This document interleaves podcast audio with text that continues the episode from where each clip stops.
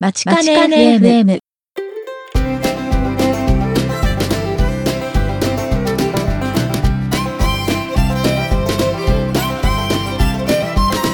皆さんこんにちは。番組パーソナリティの田中直樹です。伊賀沢優です。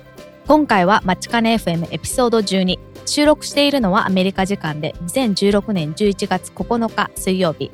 日本時間で11月10日木曜日ですマチカネ FM は大阪大学北米同窓会がお送りするポッドキャスト番組ですグローバルに活躍する阪大卒業生にお話を伺いサンフランシスコの大阪大学北米センターから皆様にお届けします最初に今ライブ配信の方をお聞きいただいているリスナーの方へのメッセージですが、収録中にリアルタイムでフィードバックするには、ツイッターのハッシュタグ、まちかね FM をつけてツイートしてください。また、現在ライブ配信は不定期でお届けしておりますが、まちかね .fm スラッシュライブのページにライブ配信のスケジュールをまとめた Google カレンダーへのリンクを載せてありますので、今後のライブ配信の予定は、ぜひそちらのカレンダーの方を購読してご確認ください。それでは第12回を始めていきたいと思います。はい。えー、直樹さん、早速なんですけれども、先週末の LA 地区の年次総会、参加されてきたんですよね。はい、そうなんです。えっ、と、この番組でも何回かのイベント情報のところとかでお知らせしていたんですけれども、そうですね。はい。はい。えー先週末11月5日土曜日に、トーランスっていう、まあ、LA の近くなんですけど、まあ、そこで開催されました、この北米同窓会の LA 地区の年次総会っていうのに参加してきました。で、あの、まあ、イベント自体の感想の前になんですけど、これもあの番組中に何度か言っていたんですけど、実はその僕、LA の方に行くのに、えー、ユウさんがお勧めされていたハイウェイ1っていうのを使ってですね、車ではるばる行ってきたわけなんですけど、ちょっとそのお話をさせていただいてもいいですかね？あ、もちろんです。はい。はいそこは聞聞こうと思ってました。あ、そうですね。あの、まあ、ハイウェイ1っていうのは何かと説明すると、あの、多分サンフランシスコぐらいから LA のちょっと北ぐらいまでを走っているハイウェイなんですけど、あの、本当に西海岸の一番西の方に走っている。コースト沿いなんですよね。そうですほとんど。はい。で、なんでユウさんがおすすめだったかというと、すごい景色がすごいっていうことだったんですけど、僕も正直ちょっと 舐めてましたね。ハイウェイ1すごいですよね。ええいや、本当すごかったです。あの、特にあの、 Big Sur っていうところが本当にね、絶景で、あ、止まってちゃんと見ました？止まって、もちろん止まった。あれ止まらないわけにはいかないですよね。あ、そうなんですよ。私一回目見逃してしまったんで。え、そうなんです そうなんですよ。そんで戻ったんですよ。かああ、そうなんですね。いや、はい本当に Big Sur っていうのがすごいなんか、僕あんまり旅行とかそんなにしない人間なんですけど、あの、これまで行った中では、ナイアガラの滝の次ぐらいになんか感動したというか、あ、本当ですか？そのぐらい、そのぐらい僕は感動しちゃって、ちょっとテンション上がっちゃって写真をいっぱい撮ったんですけど、ではい。それで写真がまちょっとまた嬉しくなっちゃって、あの自分の Facebook のプロフィールのカバーフォトとかに、あ、見ましたた。そういえば、そうでしたね。あの写真ちょっとやばくないですか？やばい。すごいですよ。本当に。うん。えーまあそんな感じですごい、えーハイウェイ1おすすめなんですけど、あのハイウェイ1ってあれなんですね。それぞれの方向に基本一車線しかないので、そうなんですでよ。基本追い越しができなくて、あと結構あの山道とかなんていうんですか、ワインディングロードというか、あうの、ーん、そうですね。カーブが多い感じで。カーブが多い道なんで、あまりスピードが出ないんで、僕のアパートから、えっと昼過ぎぐらいに出たんですけど、あの、トーランスのあたりまでたどり着いたらもう夜の11時ぐらいだったという。っああ、え、ちなみに渋滞に巻き込まれたりとかしました？渋滞私、ていう感じは、なかったですか？僕の時は大丈夫でしたけれども。ああ、私の時は一回、まあ何度も言ってるんですけど、一回あの、はい。車が落ちてしまって、車が崖から落ちてしまって、それの救助隊とかが来て、あの、結構ひどかったですね。ああ、一車線なんで、そういう一ことだったら車線なんでね。はい。ちょっとそういうこともあるんですけど、まあなんでちょっと時間はかかるんですけど、まあ日本からちょっと旅行できてそこに行くっていうのは難しいかもしれないですけど、今カリフォルニアのあたりにお住まいの方は、もし今まで行かれてないっていうことだったら、一度行かれてみることをお勧めします。そうですね。カーメルまでのハイウェイ1とかも綺麗なんでね、はいぜひそうですね。はい。はい。欲しいですね。はいで、まあ、あの、ハイウェイ1の話をずっとしてきたまでなんで、あの そうですね。感じの 感じの LA 地区の年次総会なんですけど、これも、あの、とまあ、すごい良かったです。あの、なんか、北米同窓会って、このアメリカの中でもいろんな場所で、えっと、地区の集まりがあるんですけど、どうやらこの LA 地区が一番、えっと、盛んに活動が行われているところみたいだっったということで、まあ確かにその空気を感じれるぐらい、なんかすごいいい回でしたね。ああ、行きたかったです。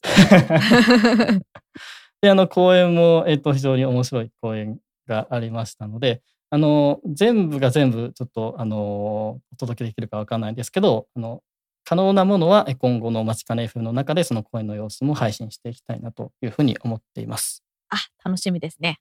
で、あの、なんかあの、LA 地区、今回はその地区の年次総会だったんですけど、なんかどうやら来年の北米同窓会の全体の年次総会が、えっと、どうやら9月30日に来年は LA で開催される予定ということらしいです。そうなんですね。はい。それはそれは。はい。まあなんで、えっと、ゆうさんも全体の年次総会だったら来年は参加できそうですかね。そうですね。ぜひはい参 参加したいと思います。はい。はい。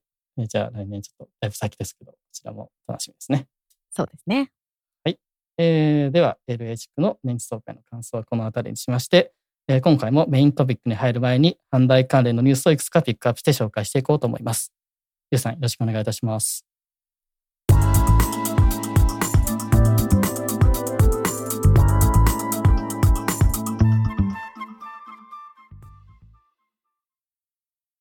阪大ニュースをお伝えします。11月8日火曜日、大阪大学は平成29年4月から全学生を対象に4学期制を導入すると発表しました。4学期制とは1年間を4つの学区に区分し、1学期あたり8週の授業実施期間を設ける制度です。この4学期制度の導入により、変わることが期待されることとして、集中的に学ぶ機会が増える。柔軟な履修計画が可能になる。留学のチャンスが広がる。帰国後の履修がスムーズになる。インターンシップやボランティア活動などに参加しやすくなる。などが挙げられています。免疫学フロンティア研究センターの鈴木和弘准教授らのグループは、交感神経によって免疫応答の日内変動が生み出されるメカニズムを解明したと10月31日に発表しました。鈴木准教授は交感神経が最も高まるのは午前中。ワクチンを午前中に接種すればより高い効果が得られるのではないかと話しています。西尾正次郎総長が情報科学の分野においての多大な功績が評価され文化功労者に選ばれました。情報システム及びネットワーク環境の急速な発展を敏感に察知し定説的な概念にとらわれることなく現実のシステムに立脚した創造性豊かな研究開発により実社会における情報システム構築に大きく貢献したことが評価されているものです。10月24日月曜日京都大学大阪大学神戸大学三大学シンポジウムが大阪市北区で開催され産業界大学関係者など合わせて500名余りが出席しました三大学の総長学長と産業界の代表が産学の連携は進化する関西発イノベーションの決意と題して産学連携の現状と課題について活発な意見を交わしました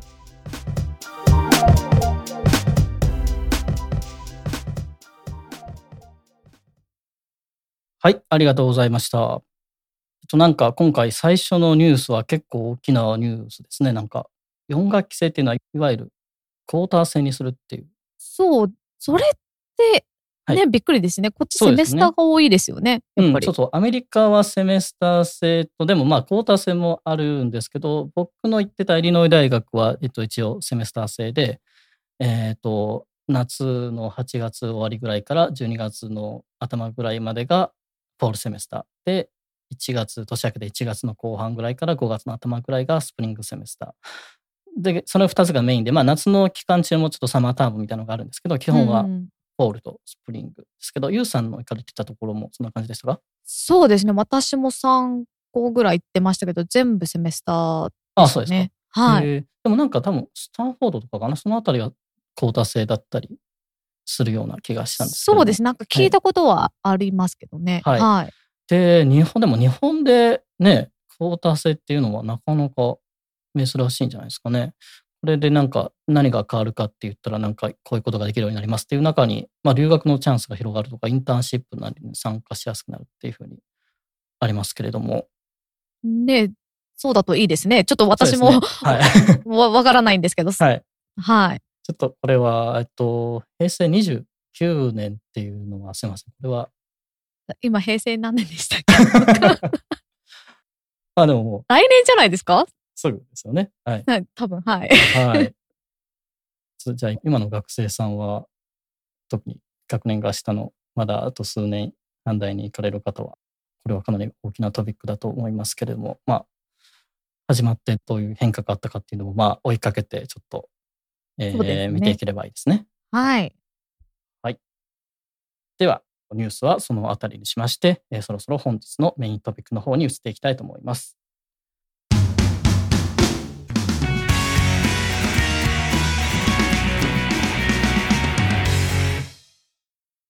今回はこれまでと若干趣向を変えまして、実は現在大阪大学の豊中キャンパスとスカイプでつないでおります。で、あの、豊中キャンパスの方では、え、日本酒サークルの皆さんですね、え、下倉さん、田中さん、小山さん、高島さんの4人に来ていただいております。えー、皆さん本日はどうぞよろしくお願いいたします。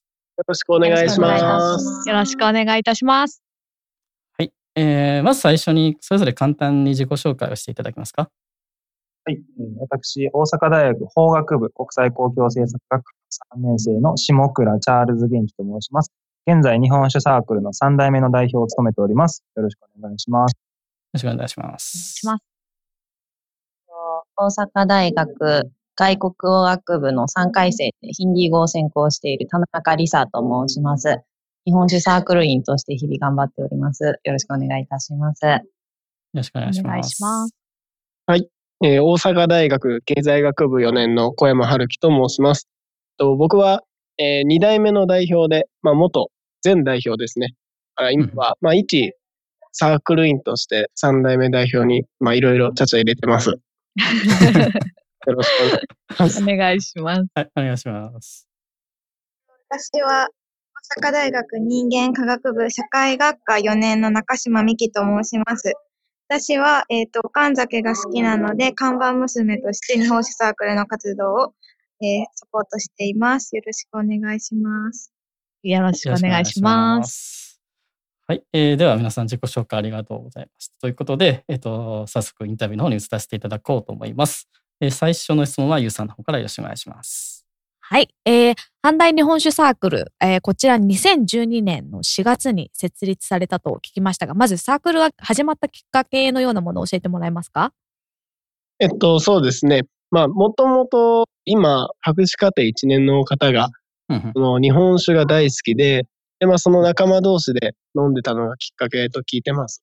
で、まあ、そっから、まあ、せっかくなら自分たちで楽しむだけじゃなくて、みんなにその魅力を広めていこうよってことで、まあ、その日本サークルができたと、まあ、聞きました。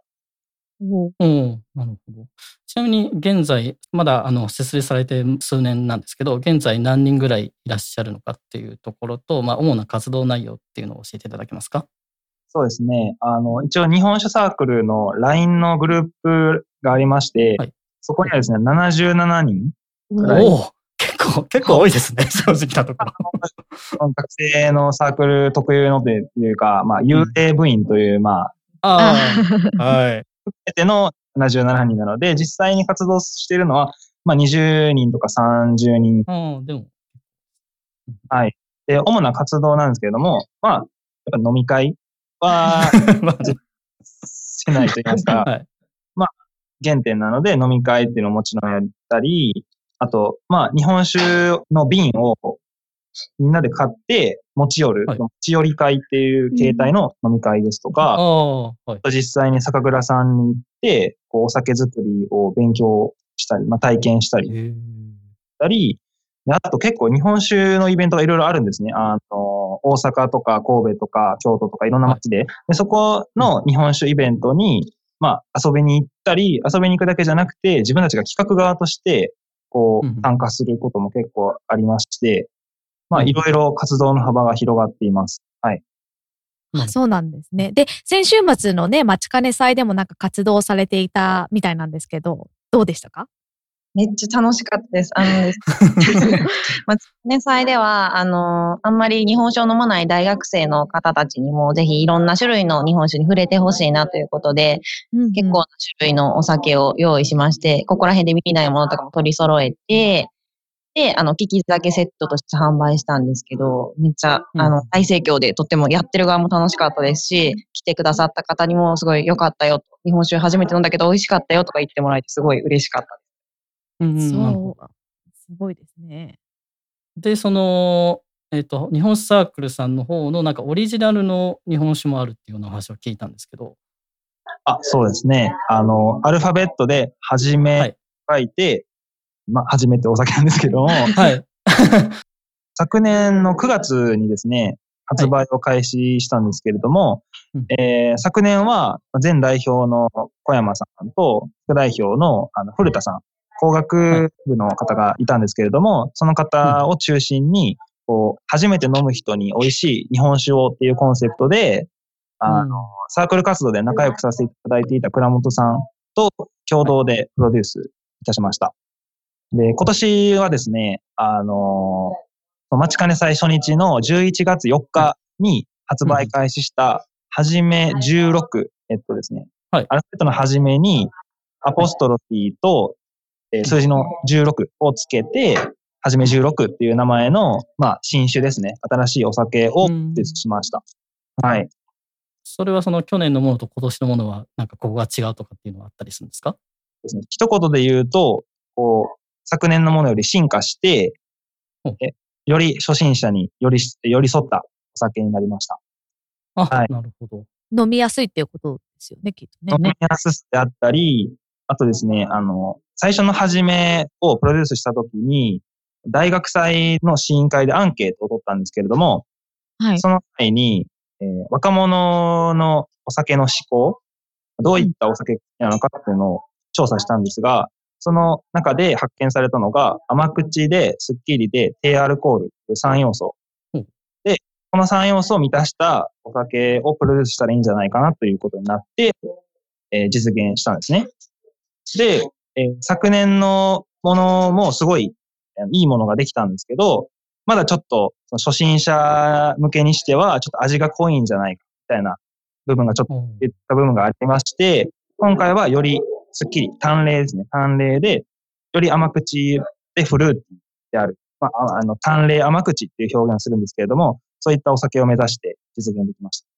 うんうんで、多分、待ちかね祭でそのはじめ16を、えっと、出されてたと思うんですけど、なんかその実際に飲まれた方の感想とかなんかありましたか？そうですね。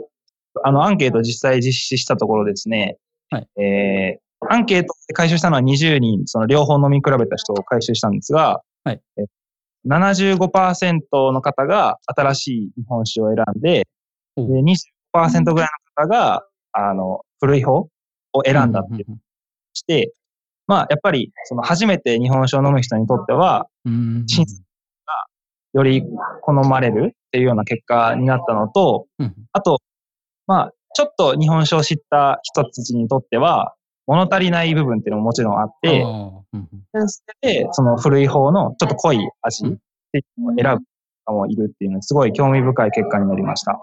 うーん、面白いですね。ちなみにそのプロジェクトで作るっていう時に本当にあの酒蔵に一緒にいて作ったりとかするんですか？すいません。すごく初心者的な質問で悪いんですけど。いえ大丈夫です。あのですね、このこのプロジェクトに関しては、製造の段階ではちょっと学生はあんまり関わっていなくて、はい。主質、まあどういうお酒の味わいにするかっていうことであったりとか、どういうパッケージで売っていくかっていうような、まあ、マーケティング的な側面で、あの、アイデアとかを出して、実行していくっていうところですね。あとはまあ、プロモーション、営業活動みたいなところなんですけど、へえ。参加して、この始めを、こう、プロモーションしていくっていう部分で学生が関わらせていただいてます。ちなみにあの日本酒ってちょっと私ワインとかのイメージしかないんですが、こう作ってで出来上がって飲んでみないとわからないじゃないですか？その日本酒とかもやっぱそうなんですか？こういう感じで作っていきたいっていうのがあって、でも実際に出来上がってみないとわかんないんですよね。それとも途中でこう変えていったりとかできるんですか？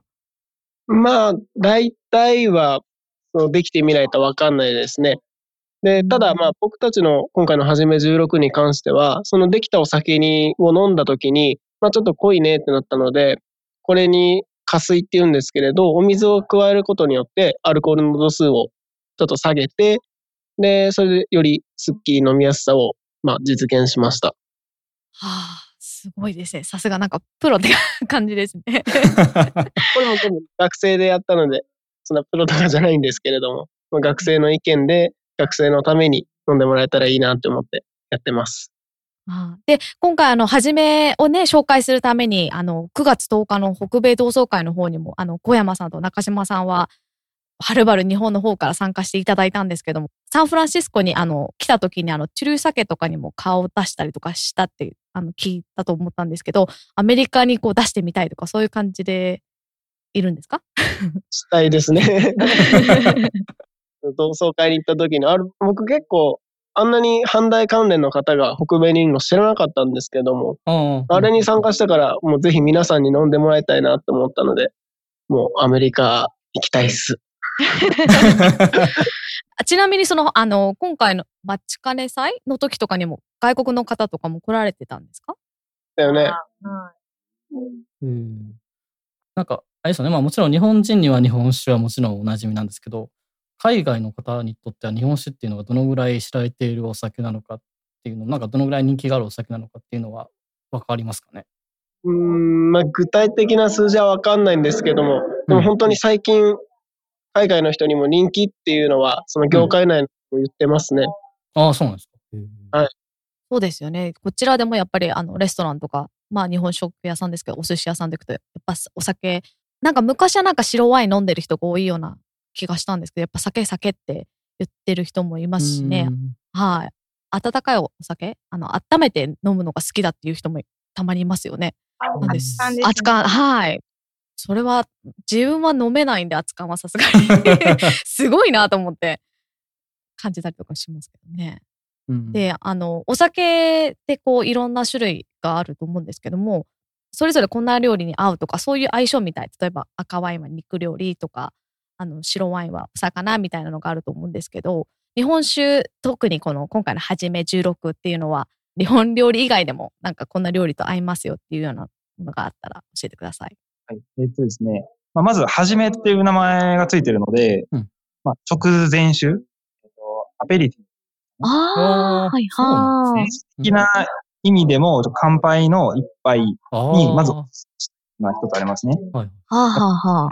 てほしいっていうところは、えー、しで、あの、淡麗甘口の味わいなので、えっ、ー、と、日本酒の味わいを4つのベクトル、なんか、その、XY の4平面みたいな、4タイプに分けられるうちの、はい。ちょっと、詳細は省くんですけれども、総酒っていう爽やかな酒というカテゴリーに入りまして、えーまあ、香りもそんなに高くはないので、総酒っていう感じですね。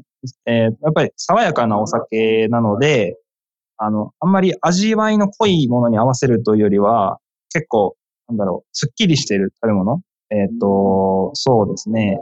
いい例が、ちょっとうまく浮かぶかわかんないんですけど、なんかお漬物？うん。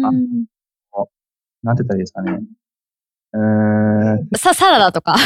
サラダとかいいと思います。サラダですね。サリ系の食べ物？冷ややっこ。冷ややっこも合う。冷ややっこ食べたい。キクロス？あの、石川県の、あの、しじまえ本舗さんっていうところがあるんですけど、はい。この作っている、あの、金沢ティクロスっていうあの商品があるんですけど、そういう、こう、なんだろう、お漬物系はい、あっさりして合うんじゃないかなと僕は思っています。へえ。なんかいろいろ複雑で 僕がちゃちゃ入れますとね、まあ、そのピクロスって商品は、なんか黒酢で漬けた漬物なんですよね。だからその黒酢とピクルスを掛け合わせてピクロス商品になってるらしいです。へえ、食べてみたいですね。私はどうかな。同じところの酒蔵の酒粕で作った粕汁とかは、うん、絶対香りがすごい合うなっていうふうに思ってよく、うちで粕汁とかも作ります。で、合わせて飲んだりしますね。へえ、ごめんなさい。粕汁って何ですか？すいません。っていうのは、えっと、はい。酒粕っていうのがお酒を作る過程で出てくるんですけど、はい。その酒粕を、あの、お味噌汁っていうかなんか、うん私はよく豚汁でするんですけど、そういうのに溶いてはい。飲みます。ええ美味しそうですね。すごい美味しい。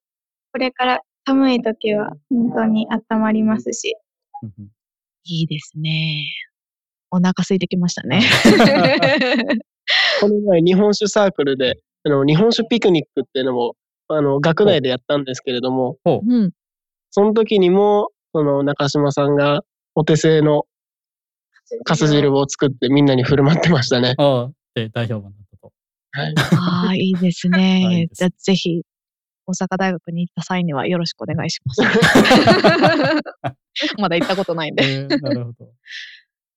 で、あの、さっきあの、その始めをもっと海外にできれば、えっ、と、広めていきたいなっておお話があったと思うんですけど、この日本酒を海外に広めていくということを考えますと、こういうことが必要だとか、まあ、こういったことは注意する必要があるなとか、そういうことがもし何かありましたら教えていただけますか？そうですね。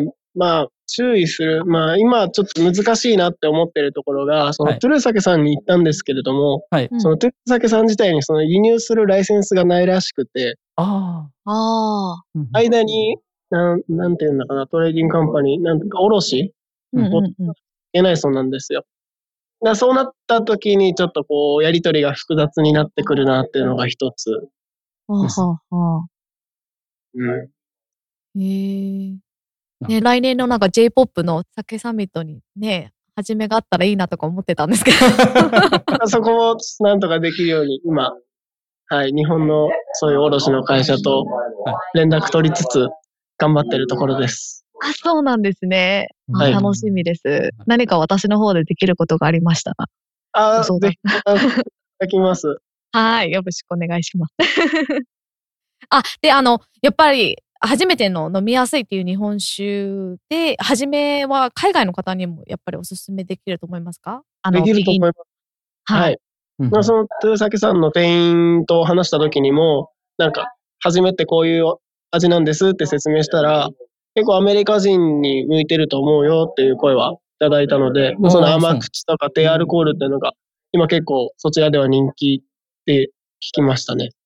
ああ、そうなんですね。うんうんうんで、その初めと初め16で、まあ、今後また海外にという話が今ありましたけど、あその他になんか今後こんなことに挑戦したいなと思ってるとか、新たにこんなプロジェクト今考えているところだとか、そういうことがあったら教えてください。はい、えっ、と、結構いろいろ考えてるので、はい。あまり全貌を出したくはないんですけども、あはい、ええええ、そうそうですよねあの上の範囲で。あそうだ、そう。世の中を驚かしていきたいなみたいなのがあるんですけど、はい、はい一。つ、あの、今、ちょっと、プロジェクトとして動き出しそうなのがですね、あの、はじめケーキ。ケーキはい。あの、その製造元の酒蔵さんからお話いただいてるんですけど、うんえーはじめ、今回のはじめを使って、ケーキを作って、まあ、未成年でも楽しめるような、こう、商品を作ったらどうかっていう話をいただいているので、まあ、今後サークルのプロジェクトとして進めていけたら面白いんじゃないかなと考えてます。そっか。えーあ、そうですよね。ケーキにしたら未成年の方でも食べれるんですね。あ動画しはい。面白い。面白いですね。そういう場合はやっぱり初めのお酒じゃなくて、もうちょっとちょっと強めにしたりとか、そこら辺も考えていかなきゃいけないんですか？それとも、もう、ある初めを使ってっていう感じなんですか？そこも全然今、あ、そうですね。そもそも、こう、初めは、初めて飲む人に美味しい日本酒ってコンセプトで頑張ってと、初めケーキを、なんか初めてケーキを食べる人に美味しいケーキをっていうコンセプト。おかしいなって。まず、ええするかっていうところですよね。コンセプトでどうやって売っていくかっていうところとか、はい。そういうところを学生でちょっと考えていけたらなと思ってます。あの、多分製品に関しては、うんあ酒蔵さんであったり、実際に洋菓子作ってあるメーカーさんと、メーカーさんにちょっとお任せする形になってしまうのかなとは思思います。はい。ええねまた、あの、どんどんこのプロジェクトが、あの、動き始めましたら、まちかね FM の方でも、あの、紹介していいけたらいいなと思いますので、情報提供よろしくお願いします。はい。よろしくお願いします。えーっと、あ、で、リスナーの方に言っては、ここを、あの、アピールの場として、あの、簡単に日本酒サークルと初めのアピールの方、お願いします。はい。えー、阪大日本酒サークルは、まあ、美味しい日本酒を、えー、世界に届けたいというぐらいのもう意気込みで広めていくっていう、あの、活動をしていってます。で、一応入会希望の方はですね、あの、学生で20歳以上であるっていうことを条件に入会を許可しているという形になるので、まあ、阪大生に限った話ではなく、他の大学の方でも全然入れるっていう裾野の人は。そうなんですね。はい。ちょっと学生という条件は外せないので、社会人の方ちょっと申し訳ないです。イベント参加していただくっていうような形でお願いします。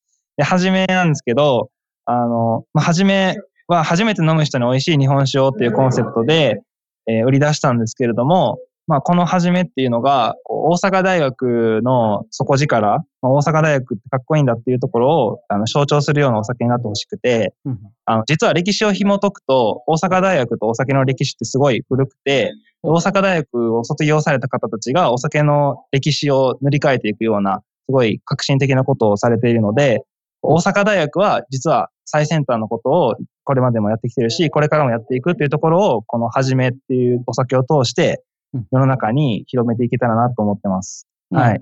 お題の目標ですが。いやいや すごいですねち。ちなみになんですけど、はじめっていうのはそもそもどこで購入できるんですかね？それ重要ですね。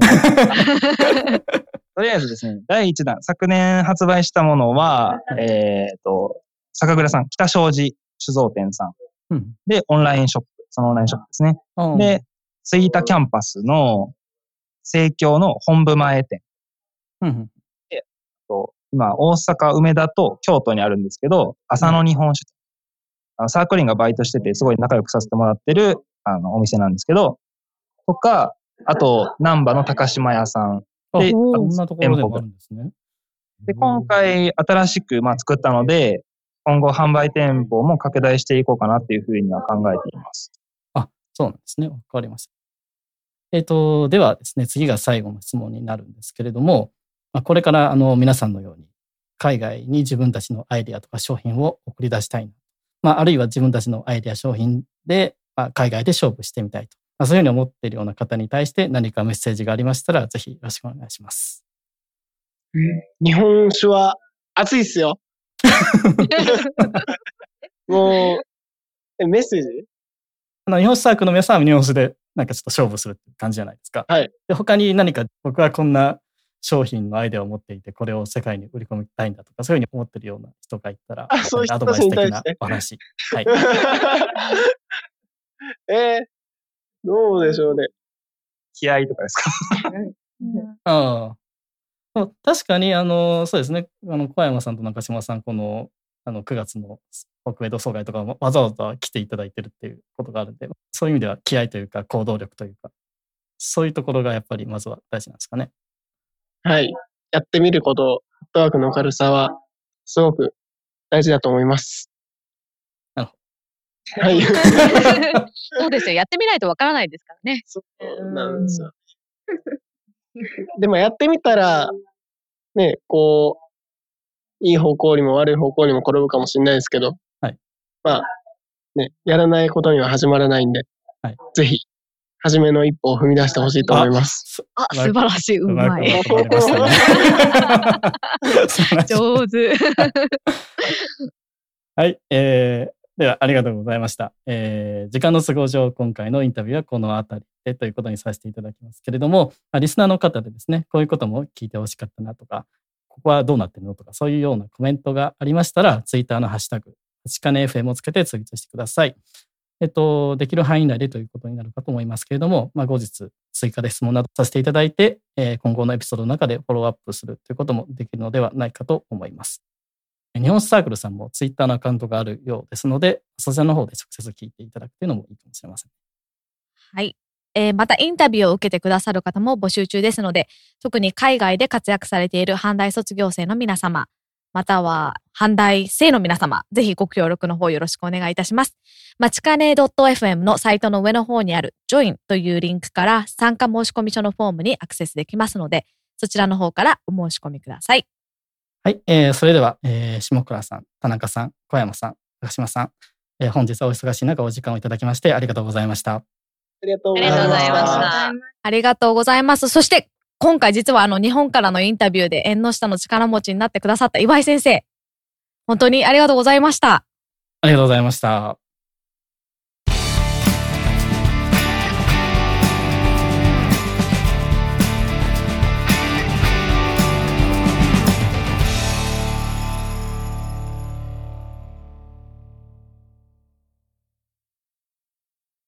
それではゆうさん、最後にイベント情報の紹介の方をよろしくお願いします。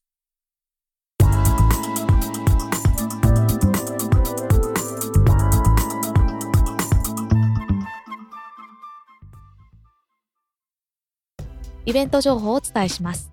日本でのイベントです。以前も紹介した交換留学経験学生による留学相談の11月開催日の案内です。豊中キャンパス11月10日木曜日、17日木曜日、午後12時5分から12時50分まで。場所は国際教育交流センター豊中分室学生会館2階となります。箕面キャンパスでは11月16日水曜日午後12時5分から12時50分まで場所は国際教育交流センター箕面分室 B 棟1階となっております。12月5日土曜日は大阪大学の集い in 東京が開催されます。続きましてアメリカ・サンフランシスコでのイベント情報です。毎週木曜日午後6時から10時までアフターダークというイベントが開催されます。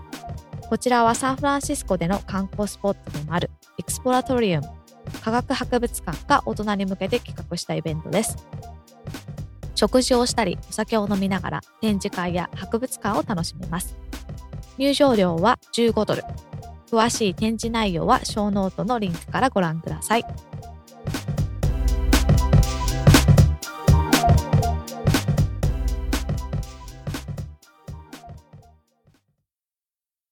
はい、ありがとうございました。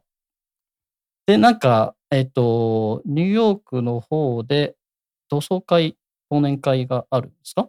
そうですね。えっ、ー、と、あ、岡井さんからの情報なんですけど、元、はい、あの、えっ、ー、と、北米同窓会の会長さんなんですけども、はい、えっ、ー、と、11月29日火曜日ですね、はい、の6時半から、まあ、ニューヨーク同窓会スラッシュ忘年会というのが、えっ、と、カフェチャイナで行われるようです。なるほど。これはちょっと詳細は後ほどショーノートの方にリンクを載せておこうかなと思いますので、えっと、あれですね、ニューヨークのあたりにお住まいの、えー、阪大卒業生の方はぜひ行ってみてください。ちょっと私はさすがに難しいかなとそうそうです、ね、思いますけれども。反対側ですかね。はい。はい。はい。えー、それでは今ご紹介しましたイベント情報を含めまして、今回お話しした内容のショーノートは番組のサイト、まちかね .fm スラッシュ12でご確認いただけます。直樹さん、えー、次回はどんな内容になりますか？はい、えっと、次回はですね、あの、先週末の11月5日に行われました北米同窓会の LA 地区の年次総会ですね。と私参加してきたものなんですけど、こちらのあの、講演の様子をお届けしたいなと思っているんですけど、あの、ちょっとまだ編集の都合だとか、えー、諸々の事情で、次回どの講演をお届けできるかはまだ調整中なんです。あ、そうなんですね。まあ、私は参加できなくて、しかもどういう講演があったかも知らないので、はい、すごく楽しみですね。はい、そうですね。あの、はい、行かれてない方も聞けるというのがいいことだと思いますので、えー、参加されてない方もぜひ、えー、ご期待ください。最後にリスナーの皆様へのメッセージですが、えー、番組のご意見、ご質問、ご感想などは、ツイッターのハッシュタグ、マチカネフムをつけてツイートしていただきましたら、こちらの方で確認させていただきます。番組の公式ツイッターアカウントは、アットマークまちかね FM ですので、そちらもよろしければフォローしてみてください。また、iTunes の方で番組のレビューができるようになっておりますので、そちらの方もぜひよろしくお願いいたします。よろしくお願いいたします。それでは本日はまちかね FM 第12回をお聞きいただき、本当にありがとうございました。ありがとうございました。次回もお楽しみに。